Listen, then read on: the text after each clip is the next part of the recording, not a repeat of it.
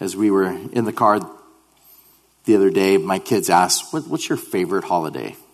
Daddy, what's your favorite holiday? And I quickly said, Christmas. Christmas is my favorite holiday. And, and you think of Christmas, and maybe as a kid, you, you just have different things that immediately come to mind. But for me, I think of Christmas, and um, there's certain things that, that just trigger joy in my heart when I think about Christmas. Um, I think of even Thanksgiving weekend when you turn the radio on and they start playing Christmas carols and Christmas songs. You, you just get excited about it. It's like almost Christmas. They just want to get us shopping, but it's almost Christmas. Like it's just around the corner. And, and, and the smell of a Christmas tree, or um, I look forward to, to coming to church and, and a sweet member of our, our church buys all these poinsettias and puts them up here and they plant them in the front and just coming to church and seeing like, oh, it's Christmas time. We have poinsettias here. And, and, and you think of all of the things that are around Christmas that we enjoy, getting together as family, opening presents.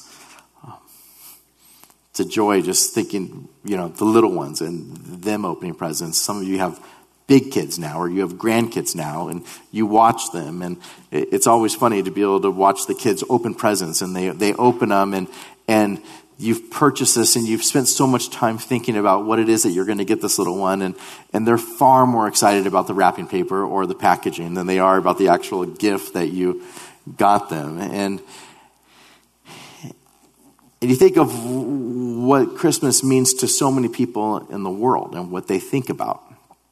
They think about jingle bells and they think about reindeer and they think about grandma getting run over by the reindeer and they think of of just the fun things that you know come with with Christmas time. Um, Santa and these different things. My, my kids, they, they, they don't know much about Santa. I, I, I, I remember conversations where Jonathan just, you know, where he probably should know. It's like, who's the, who's the strange looking old man with that red outfit on? And we're like, oh, you're the only one that doesn't know this. And so we go on to explain and, um, and ruin Santa probably for all your kids. But you, you, you, you think and, and you think of so much of what takes place as the whole world celebrates Christmas. Lights on the boats and going down and seeing that and seeing Christmas trees that are just magnificent. But here in the midst of John chapter 6, Jesus has fed the 5,000 men and all the women and children. He He's walked on water. He's healed all kinds of people. And then he begins to teach in a, a synagogue at Capernaum. And when we look at our text, we see that he's there with a very specific purpose to minister to these people. And he talks about his coming. He talks about Christmas. Let's read the text before us this morning, beginning in John chapter 6. And, and this morning we'll be looking at verses 47 through 59.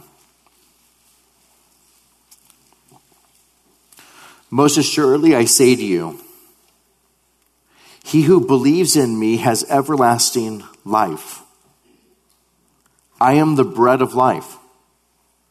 Your fathers ate the manna in the wilderness and are dead. This is the bread which comes down from heaven, that one may eat of it and not die.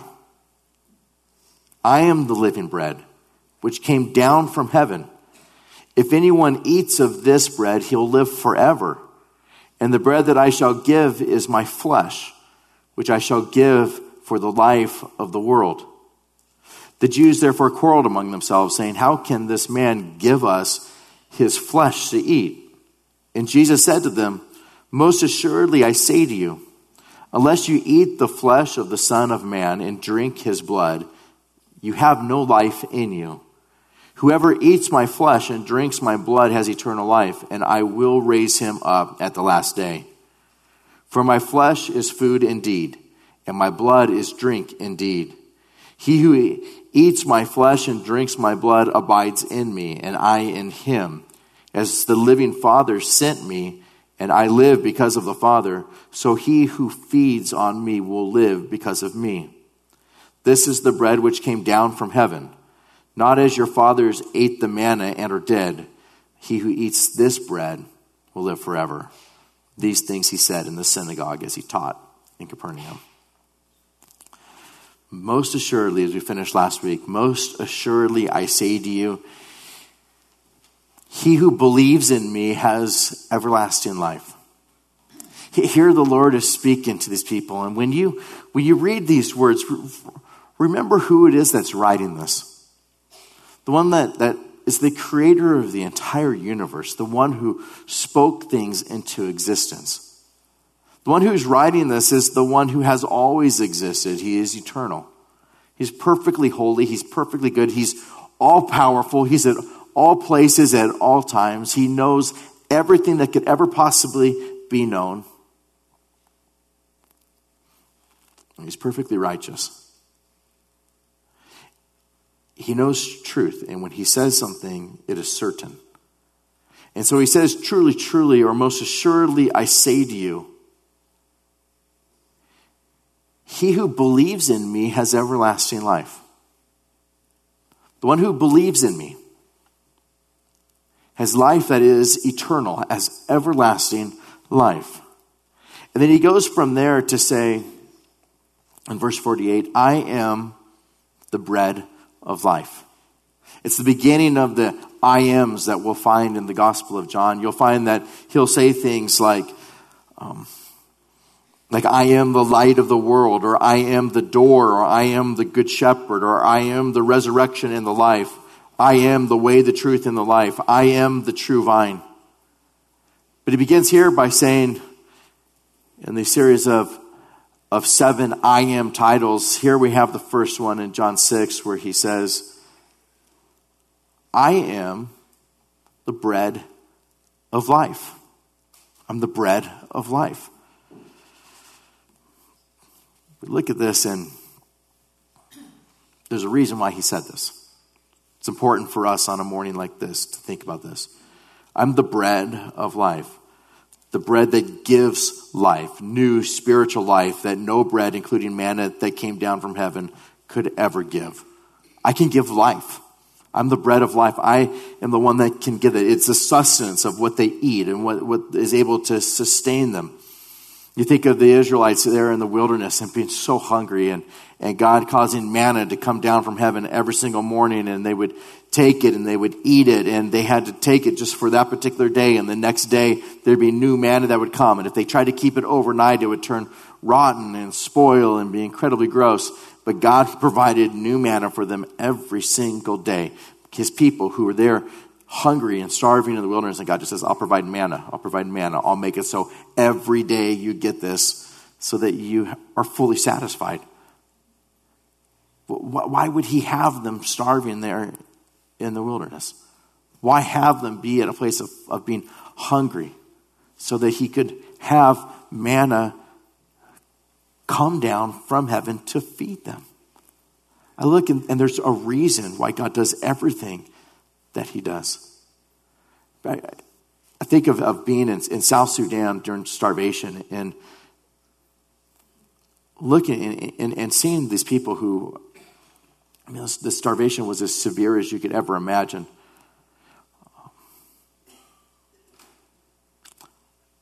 And you wonder why. Like, why? God could have manna come down for these particular people, but He's not. I mean, it's not that he's not incapable of it. And then seeing these people just worshiping under a tree and being there, and they're there under this tree having a church service and thanking God for the war, thanking God even for the starvation, saying things like, We were worshiping animals and trees before this, and now we know Christ.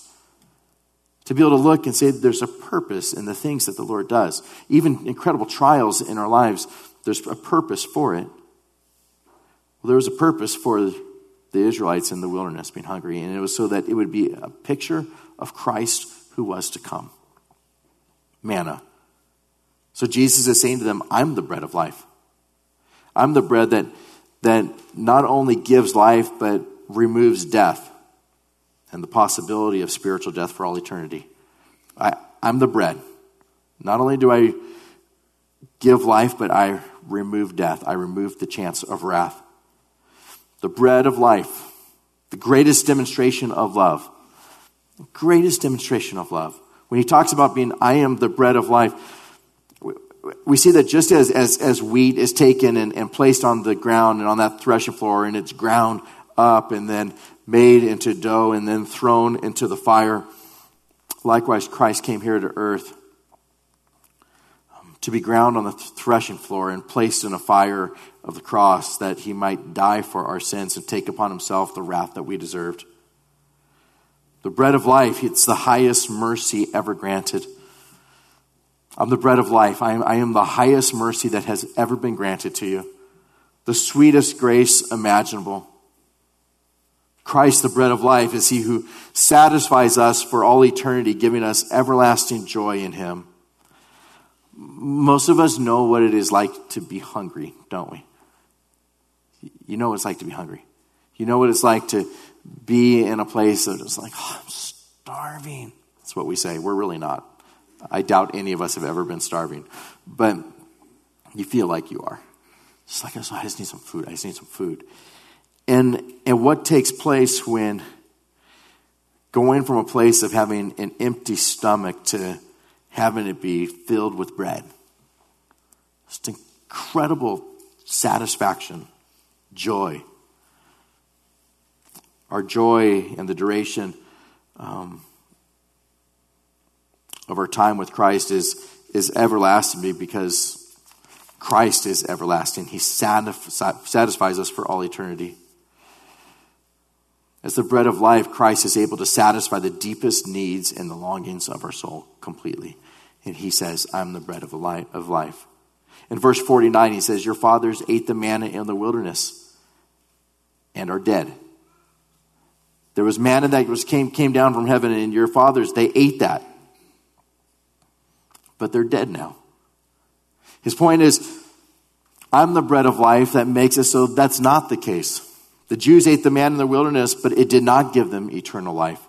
They all eventually died.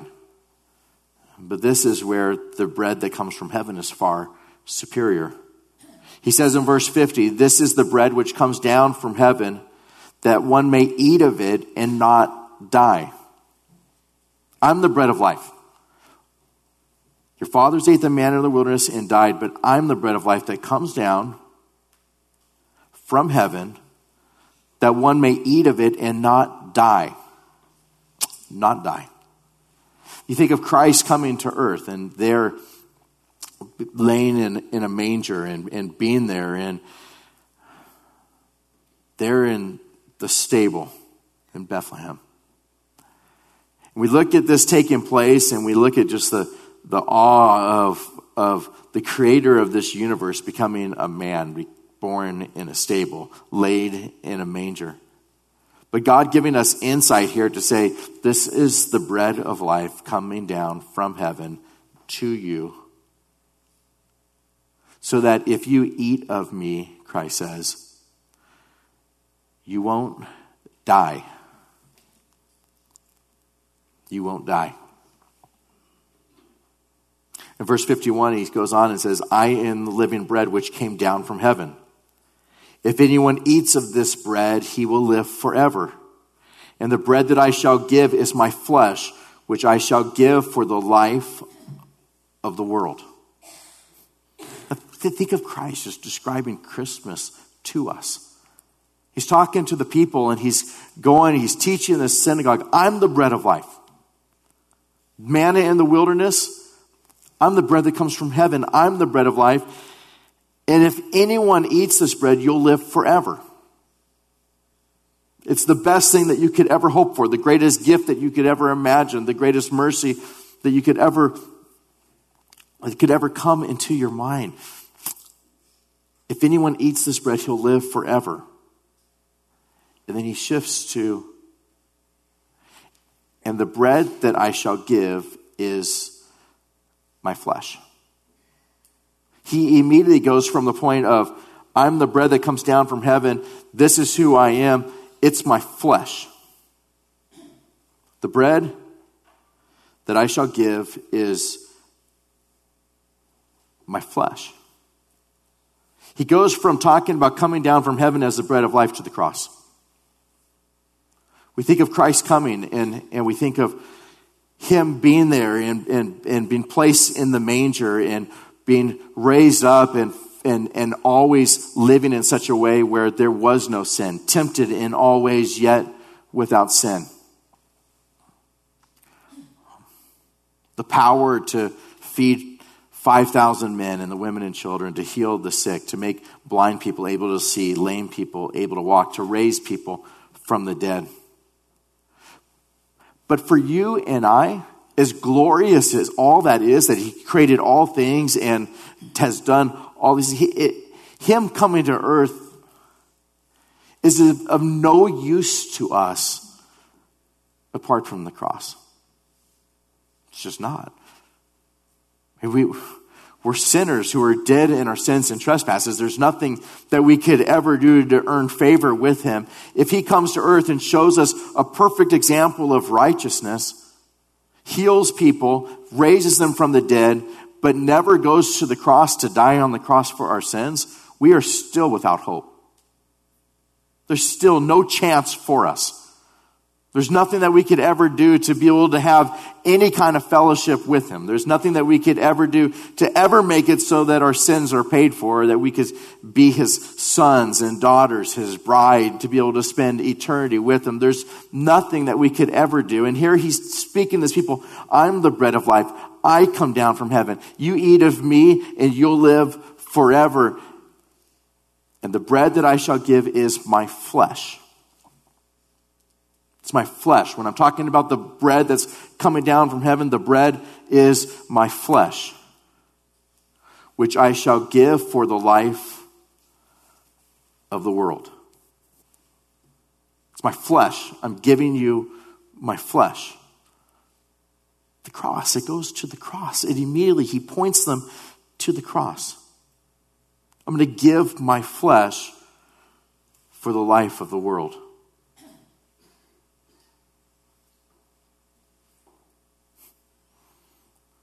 If anyone eats of this bread, he will live forever.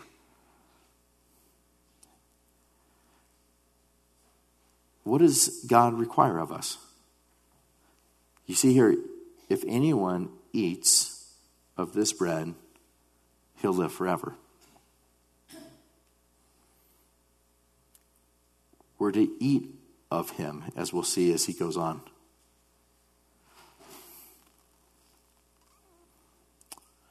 We're not just to taste of him, we're to eat of him. Meaning, we're to hope in him. We're to believe in him. We're to place our faith in him. We're to trust in him alone for our salvation. We're to commit our lives totally and completely to him. You, when you read the words here, it's not, if anyone would just acknowledge my existence, you'll live forever. It's not anyone who tries to do all the things that I did will live forever. He's very clear here in saying, if anyone eats of this bread, he will live forever. I'm the living bread which comes down from heaven. If anyone eats of this bread, he'll live forever. You hear in, in John 6 37 earlier when we studied that, where he says, All that the Father gives me will come to me, and the one who comes to me I will by no means cast out. Coming to him, eating of him. It's possible for us to be at a place where we come to church, we sit here, and we recognize that God exists. We recognize that he was born in a manger. We recognize that he died on the cross. But we're just tasting of him, and that's not, that's not what Christ is saying here. Our hope is to be in him. Most assuredly, I say to you, he who believes in me has everlasting life. John 6 47. From there, he says, The Jews therefore quarreled among themselves, saying, How can this man give us his flesh to eat? Now, that's a fair question. They're looking, saying, like, What is he talking about? How does he give us his flesh to eat? Is this some kind of cannibalism? What is taking place? What is he saying? They're arguing amongst themselves. What is he saying? So then Jesus answers them in verse 53. Most assuredly, I say to you, unless you eat the flesh of the Son of Man and drink his blood, you have no life in you. Now, you may look and say, that's probably not the clarification that they were looking for. He just goes even further. He says, Okay, you guys are quarreling amongst yourselves. Truly, truly, most assuredly, I say to you, unless you eat the flesh of the Son of Man and drink his blood, you have no life in you. Not only do you not have eternal life, but you have no life in you if you don't partake, eat of his flesh, drink of his blood. We can look at the bread, we can study it, see what it's made of, we can describe it in detail, but if we don't eat it, it does not become part of us. It's not in us.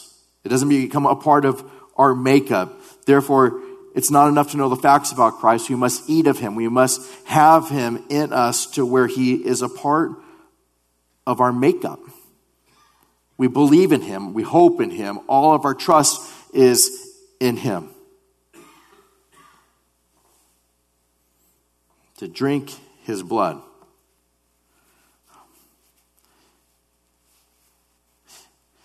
I look at this and I think of the Passover, the Passover lamb. You remember in, in the book of Exodus where they're there in Egypt and God's people are there and they're in slavery and there's all of these, these terrible plagues that come upon the Egyptians prior to um, the Pharaoh finally, finally letting the people go. And it, it comes to where there's this plague that's coming upon them that, that is such that it's going to kill the firstborn in every household. And God calls them to take a lamb that's, that, that, that's without blemish and, and to take it and, and to kill it and to put the blood on the doorpost. Remember this? Let, let me read the account for you. I think it's interesting. In Exodus, you can turn there if you like, but keep your finger there in, in John 6. Exodus 12, verse 5. Exodus 12, 5.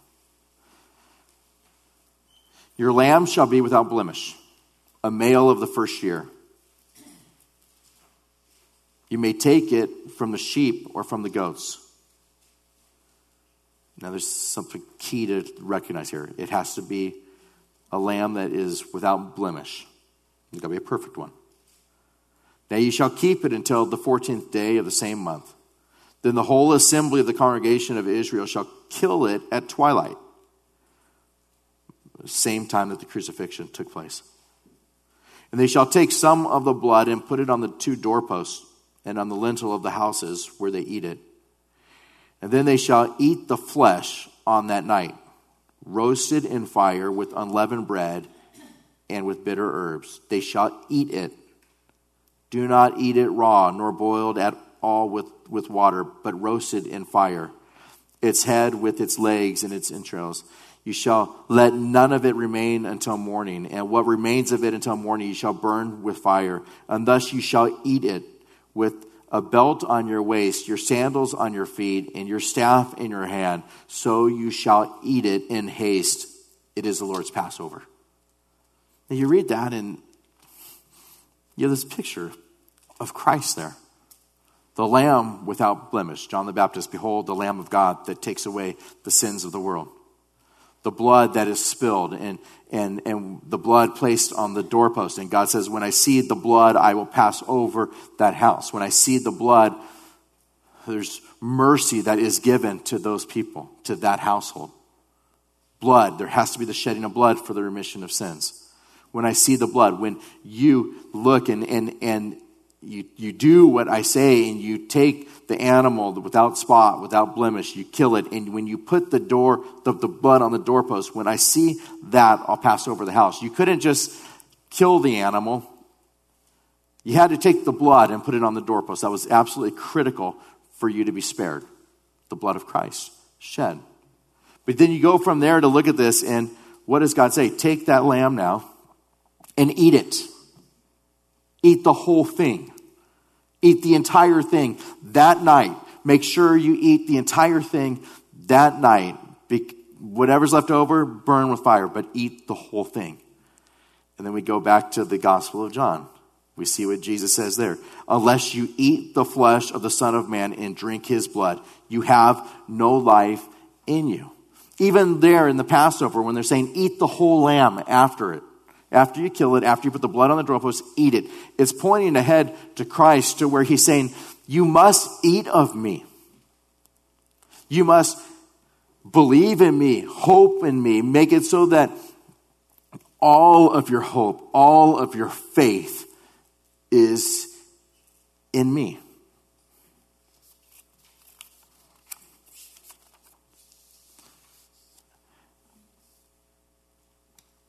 In verse 54, he goes from there in John chapter 6.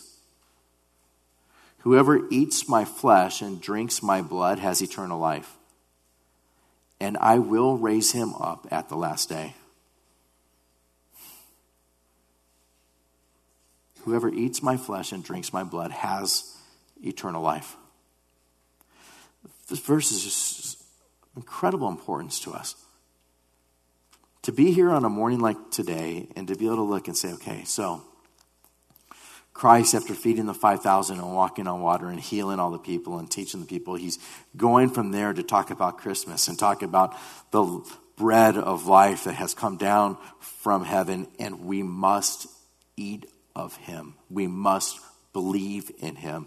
We must hope in him. It's all going back to the verse 47. Most assuredly I say to you, he who believes in me has everlasting life. You must eat of me.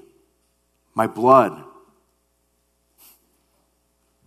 In Acts 20, 28, says, Therefore take heed to yourselves and to all the flock among which the Holy Spirit has made you overseers to shepherd the church of God, which he purchased with his own blood. That idea of eat of me and the blood, it's all going to a place of pointing to Christ and Him crucified. The idea of blood comes up over and over again. Romans 5 9. Much more than now, having now been justified by his blood, we shall be saved from wrath through him. You must eat my flesh, drink my blood. My blood is absolutely essential. You will be saved from wrath through me because of my blood. Ephesians 1 7. In him we have redemption through his blood, the forgiveness of sins, according to the riches of his grace. Ephesians 2:13. But now in Christ Jesus you once who are far off have been brought near by the blood of Christ. It's his blood that has been shed. You must you must eat my flesh, you must drink my blood, and you have eternal life. Hebrews 10:19. Therefore, brethren, having boldness to enter the holiest by the blood of Jesus. Or 1 Peter 1 18 and 19, knowing that you were not redeemed with corruptible things like silver or gold from your aimless conduct received by the tradition from your fathers, but with the precious blood of Christ as a lamb without spot or without blemish and without spot. He here in John chapter 6 is just pointing these people straight to the cross and faith in him. You must eat of me. You must drink my blood. You must consume me, and you'll have eternal life. And I will raise you up at the last day. I will. It's glorious. I, I, I look at Christ here and just Him being there, speaking with these people. I'm the bread of life.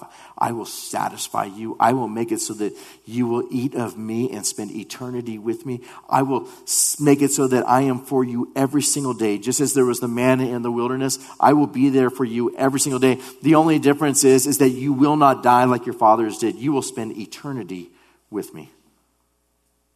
But you got to eat of me. You can't just taste me. You can't just look at me. You can't just know what I'm like. You must partake. Think of the invitation that is here.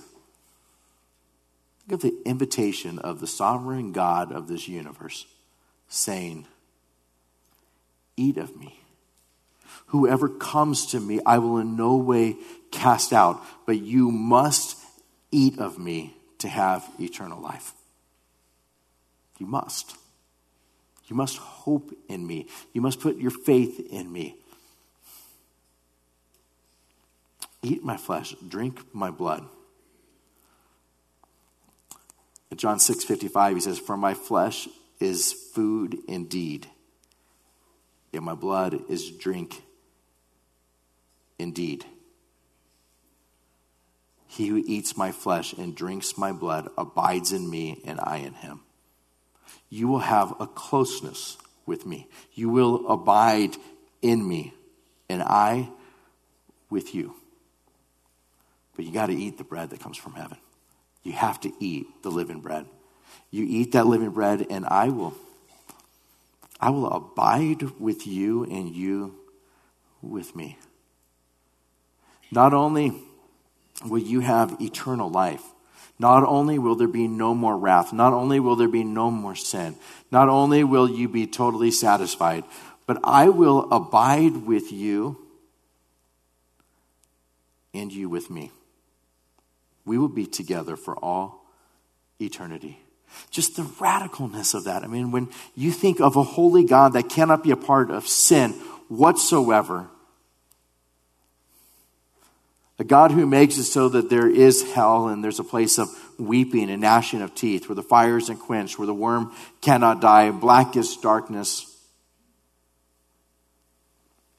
everlasting fire. And to be able to think that he says, But I'm the bread of life. I've come down from heaven for you. I was born in Bethlehem. I was laid in a manger. I lived a perfect life. I was tempted in all ways, yet without sin. I've come to a place where, where you crucified me and I was killed and I died on the cross and my blood was spilled.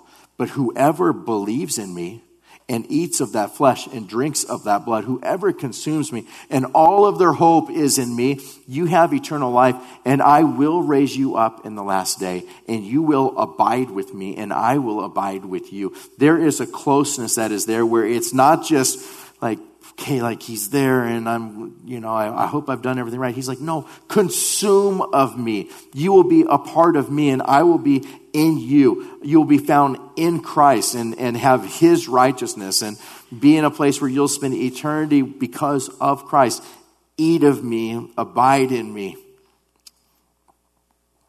Paul's got this where he said in Galatians 2:20, I've been crucified with Christ. It's no longer I who live, but Christ lives in me. The life that I now live in the flesh, I live by faith in the Son of God who loved me and gave himself for me. The bread of life. Verse 57 goes on and says, As the living Father sent me, and I live because of the Father, so, who, so he who feeds on me will live because of me. Our only hope is Him. No other hope in this world. When we think about what took place when Christ came here to earth and lived his life and died, he has made it so that we are able to feed on him and live, and it is all because of him. There is no other way. From there, Jesus says in verse 58 This is the bread which came down from heaven. This is the bread which came down from heaven, not as your fathers ate the manna and are dead. He who eats this bread will live forever. These things he taught in the synagogue as he taught in Capernaum.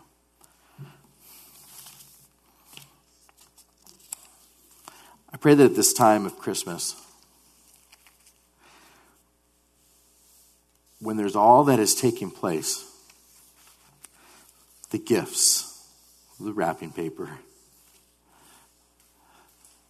the Christmas tree, the meals, the spending time together as families.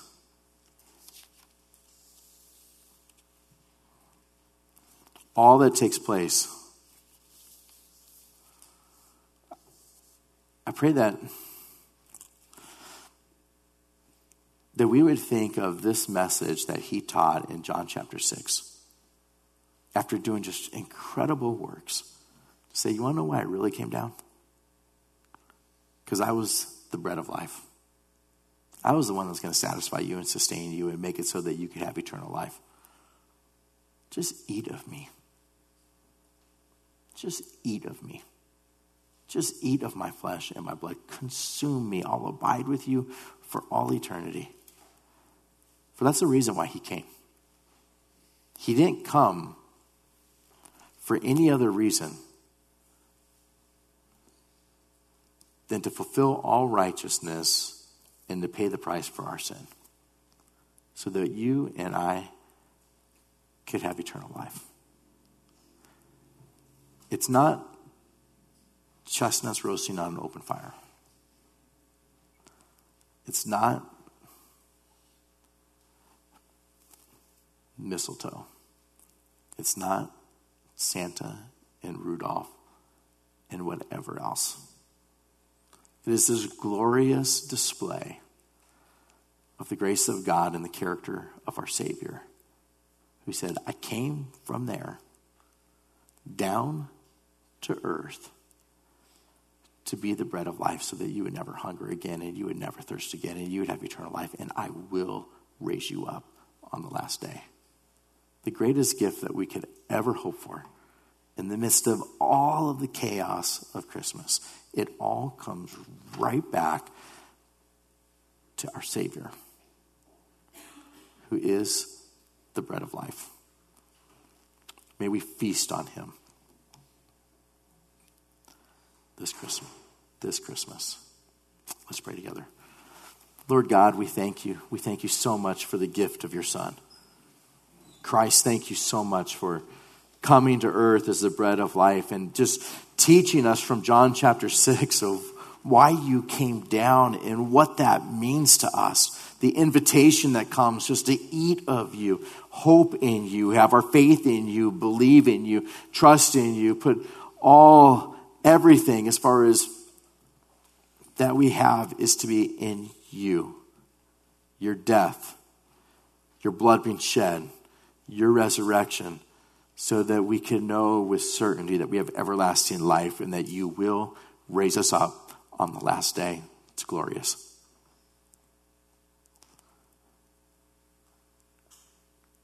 All the things that the world hopes for at Christmas time. The songs and the fellowship and the gifts and the family and relationships and all of those things. It may be there for some of us, but for some of us, it might not be there. But for all of us, we can sit here this morning and know that we are filled with joy inexpressible and full of glory because we have consumed of the bread of life, our Savior. And we will be raised up at the last day. Bring the greatness of that fact, those facts, into our minds, and may it just ignite us to praise you. We pray this in Jesus' name. Amen.